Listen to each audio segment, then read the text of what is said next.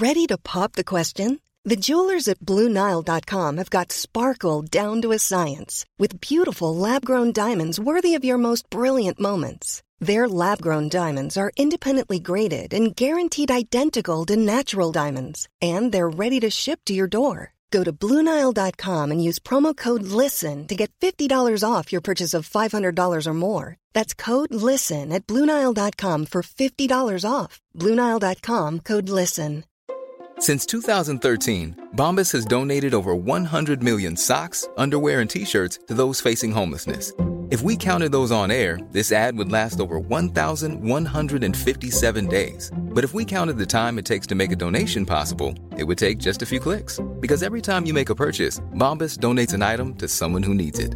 Go to bombas.com slash ACAST and use code ACAST for 20% off your first purchase. That's bombas.com slash ACAST, code ACAST. Planning for your next trip?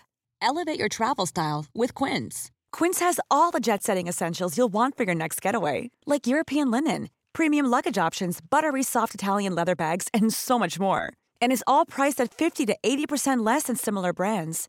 Plus, Quince only works with factories that use safe and ethical manufacturing practices. Pack your bags with high-quality essentials you'll be wearing for vacations to come with Quince. Go to quince.com slash pack for free shipping and 365-day returns. This is a Lip Media podcast. Oh, hello, chickens. Uh, we are going to another black hole story today. Oh, it's Peter Capaldi, The World Enough and Time.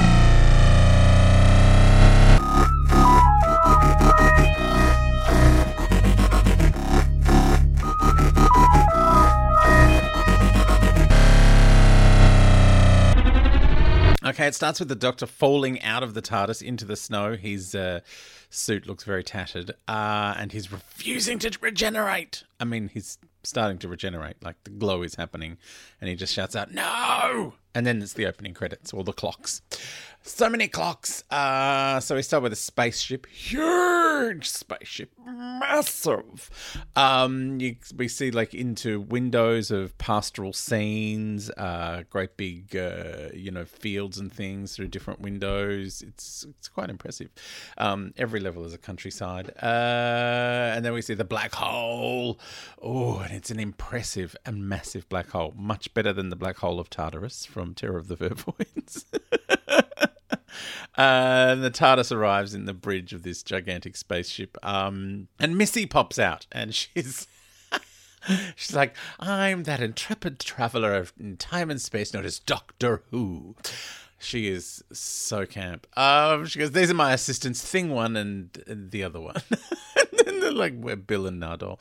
Um, they're not okay with it. Uh, and then she's like, "What does he call you? Assistants? Pets?" Bill's like, he calls us friends, and she's like, oh, think of the age gap. Uh, meanwhile, there's an alarm ringing, and Missy's like, oh, this has got quite a beat, and starts dancing to the to the the distress call or whatever it is. very very silly. Uh, so the doctor is talking to them from the TARDIS. He's eating a bag of chips. Um, he's like, know, Missy, get on with it, and Nardole, do something not irritating. Uh, hilarious. Um, and then Nardole's fiddling around with the computer. He goes, oh, that's a big one. It's, he's gone very carry on all of a sudden. Um, he means the spaceship. It's a big spaceship. Uh, they notice the black hole because there's a big glass ceiling, and you can see the black hole right up above. And the doctor's like, oh, finally. It's like watching plants grow. Uh, so Missy introduces herself as Doctor Who again, because um, there's a man on the screen, uh, I mean the black and white screen, and uh, she's like, "This is this is Bill and Nardole. They're my disposables." um, she, and then she gives them names. She goes, "There, this is exposition and comic relief." and Nardole goes, "We're not functions." She's like, "They're genders." oh my god! And so the man on the screen's like, "I'm coming to see you," and then Missy's like, "Oh, you know." Bill's like, why are you calling yourself Doctor Who? She's like, because, you know, that's always how the conversation goes. I'm the doctor. They say Doctor Who because I'm just speeding things up. And then she dabs. Um, uh, then she's like, well, Doctor Who is his real name. And Bill's like, no, it's not. Uh, and then she's like, look at these screens. And the doctor's like, oh, you're slow today, Missy. Um, she's like, all the screens are facing one way, but they weren't meant to be. So there's only a single pilot because obviously something happened to the others. Um, there's cameras in the roof. They're twitching around. They're just those like crappy security cameras you can buy at JB Hi-Fi. This is the future. Uh, so uh, the doctor says Missy is teasing Bill uh, when she insists his name is Doctor Who, and he dropped it because it was a bit on the nose. like all the things in the McGann movie. Um, so the guy turns up that was on the screen. He's blue. Uh, Nardole's excited. He's like, "No, I should go back to being blue." Uh, he asks who in there. he goes, "Which one of you was a human?" And he says to Missy, "Are you human?" She's like, oh, "Don't be a bitch." this is so funny. I love it. Um, the blue man says uh, someone's coming up in the lifts, and we see the lifts shooting upwards. And he goes, "Which one of you is a human?" And the doctor comes out of the TARDIS, and he looks quite worried. And Bill admits, "I'm the human," and the doctor looks like devastated, like, "Oh, don't tell them." Uh, and the blue man says, "They won't come if she's dead." Uh, and the doctor has like one of those intense moments where he's gonna distract him, and he's like, you know one day you'll be talking about when I came and and I saved everyone and everything. And then he's just freak, the guy freaks out and shoots Bill. Bill has a massive hole in her. And then we, we flash back to university. So we started with the doctor regenerating and we flashed back to this spaceship. And now we're flash, flashing back again. It's like a double flashback. Um, so now we're back at the university and Bill's like, I don't want to go out with Missy. She's a murderer. Um, the doctor's like, well, you were eating a bacon sandwich. How do you think it, uh, that, that pig's parents felt like you know they had a mummy and a daddy. Um, Bill says, "I'm not going to be Missy's companion. It's just not happening." And Doctor's like, "Missy's my oldest friend in the world. She's the only person I've ever met who's like me." And Bill's like, "Oh, you want her to be good." Nardole realizes the Doctor is having an emotion and wants to get a selfie with him. uh, the Doctor says, "I had a, used to have a man crush on Missy when we were both men," uh, and then he says, "I think I was a man." Um, and then he says, "Look, you know." went from a very advanced race. We're beyond the uh, your crazy human obsession with gender. And Bill's like, oh, really? And then why do you call yourself Time Lords? Uh, and then the doctor tells her to shut up. Um, the doctor said uh, he and the master had a pact uh, to see all the stars, but she was too busy burning them. And he's like, I don't think she ever got to see any of them. Uh, Bill says she's scared of Missy and asks the doctor to promise her he won't get her killed. Next thing we see is her from just before with a hole in her. And then we're back to the university and they're eating chips. And he's like, I can't promise you that. You know, you humans, you're so mortal. You pop like balloons. And then we see Bill with a hole in her chest fall to the floor. And then we're back at the university and he's like, oh, look, one heart, no backup. It's like a budget cut. oh my God, this episode. Uh, back on the spaceship, some masked patients, like they've got like full hoods on. Uh, they turn up with gurneys and IVs and they take Bill away for repair.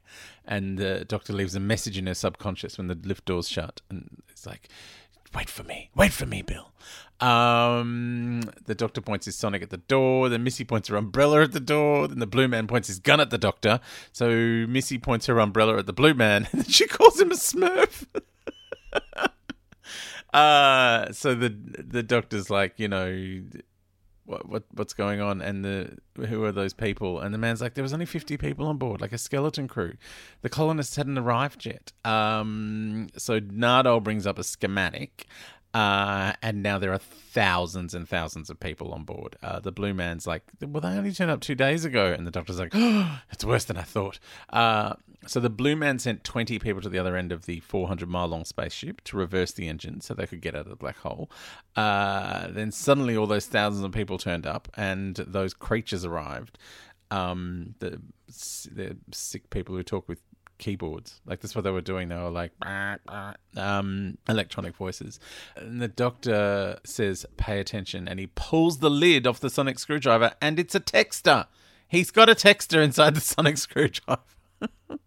Meanwhile, we're with Bill. She's on floor 1065, and it's been 365,000 days or something. I love this subtle exhibit exposition. Like it's just a sign on the wall. Um, there's a surgeon looking at her with glasses and a white coat. He says, uh, "Look, full conversion wasn't necessary, but will be in time. Uh, you can sleep now." And so she nods off. Uh, she then she's in a spooky hospital ward, and some creepy man pops in. He's got long hair and a dodgy accent. Uh, and Bill feels her chest because she's like, "Last thing, I had a whole big hole there, and now there's like a unit thing under her coat." And then she sees the doctor standing at the end of her bed, going, "Wait for me." Uh, and then he's gone. And then she hears someone in pain saying, "Pain, pain, pain." So she picks up her, her IV unit and she goes for a look, and then we see uh, the clock above her that says floor 0000, day two, floor 1056, day 365,036. Ooh, and so Bill starts creeping around. She goes past a, a room that says conversion theatre. And there are sounds of drills and saws. Like it, it sounds like a dentist. It, oh, yuck. All right, we're going to leave it there with Bill creeping around a creepy hospital. And I'm scared myself now. I've unnerved myself talking about this bit of the episode. Ugh, it's very funny. I'm enjoying this. Oh, next.